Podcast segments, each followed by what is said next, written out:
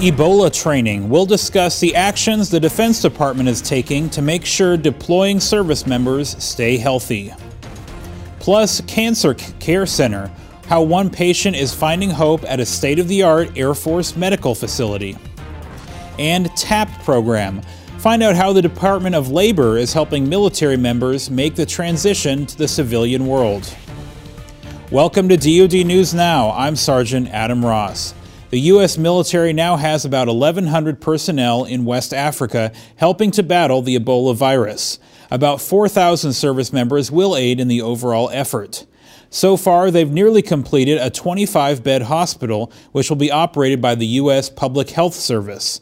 Military engineers are also building 17 Ebola treatment centers. The first should be finished by early next week. Heavy rain and extremely wet conditions are hindering some of the construction. Military health experts say troops in West Africa have been well prepared for conditions on the ground.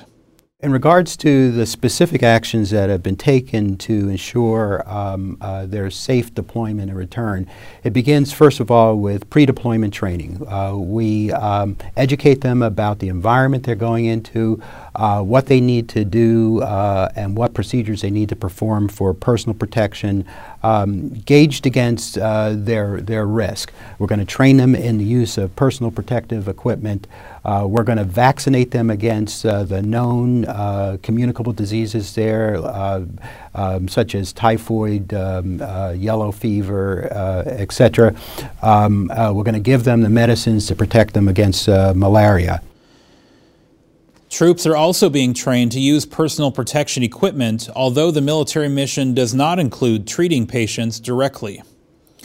And a group of Dyess airmen deployed yesterday in support of Operation United Assistance, the Department of Defense's effort to fight the Ebola outbreak in West Africa. Before departing, the airmen received immunizations and training on other regionally specific medical threats. Officials also held a session with military spouses to address concerns about the safety of those being deployed. Wright Patterson Medical Center is one of the larger medical facilities the Air Force has to offer, but not too many know about their cancer care center. James Truitt shares the story of a woman and her experience as a patient. I told somebody it was a bit like being smacked from the back with a Mack truck. Four years ago, Sarah got the news that no one wants to hear. The phone rings and they're telling me that I have stage four lung cancer. She wasn't given a lot of hope. It's going to be bad, and there's nothing we can really do.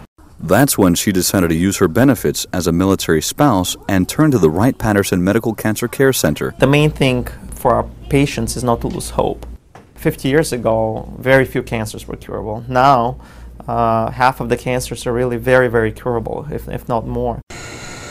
Established in 2009, the Wright Patterson Medical Cancer Care Center provides military, retirees, and dependents a full range of state of the art cancer care services. They provide patients with the latest in equipment and technology and also offer prevention and ancillary services like social work and patient navigation. Have the, the staffing and personnel where they can receive more one on one attention than they might receive at another institution. Very good. They have someone there that's going to be with them by their side and to be cared for and treated and not forgotten, not abandoned um, as they're going through a serious illness. A personal touch that made a difference to Sarah. From the first day I walked in, I have had the best care I can possibly imagine. I think I'm alive today because I landed here. Reporting from Wright Patterson Air Force Base, I'm James Truitt. U.S. Secretary of Labor Thomas Perez recently visited the KMC area to tout the Transition Assistance Program, or TAPS. The program helps separating service members understand how the skills they've learned in the military can translate to the civilian job market. These services can be found on base or at one of 25,000 American job centers across America. But the service is not only for service members and veterans we understand that our mission is to help military families. And so uh, you can go to that American Job Center that I just referenced if you are the service member, him or herself, or that military spouse, and we'll provide the exact same level of uh, platinum service to you to make sure that we help you get that job. For more information, you can visit dol.gov slash vets or ebenefits.va.gov. And that's it for this edition of DoD News Now. I'm Sergeant Adam Ross. For more news and information, check out the DoD Facebook page or find us on Twitter. Until next time, we'll see you online.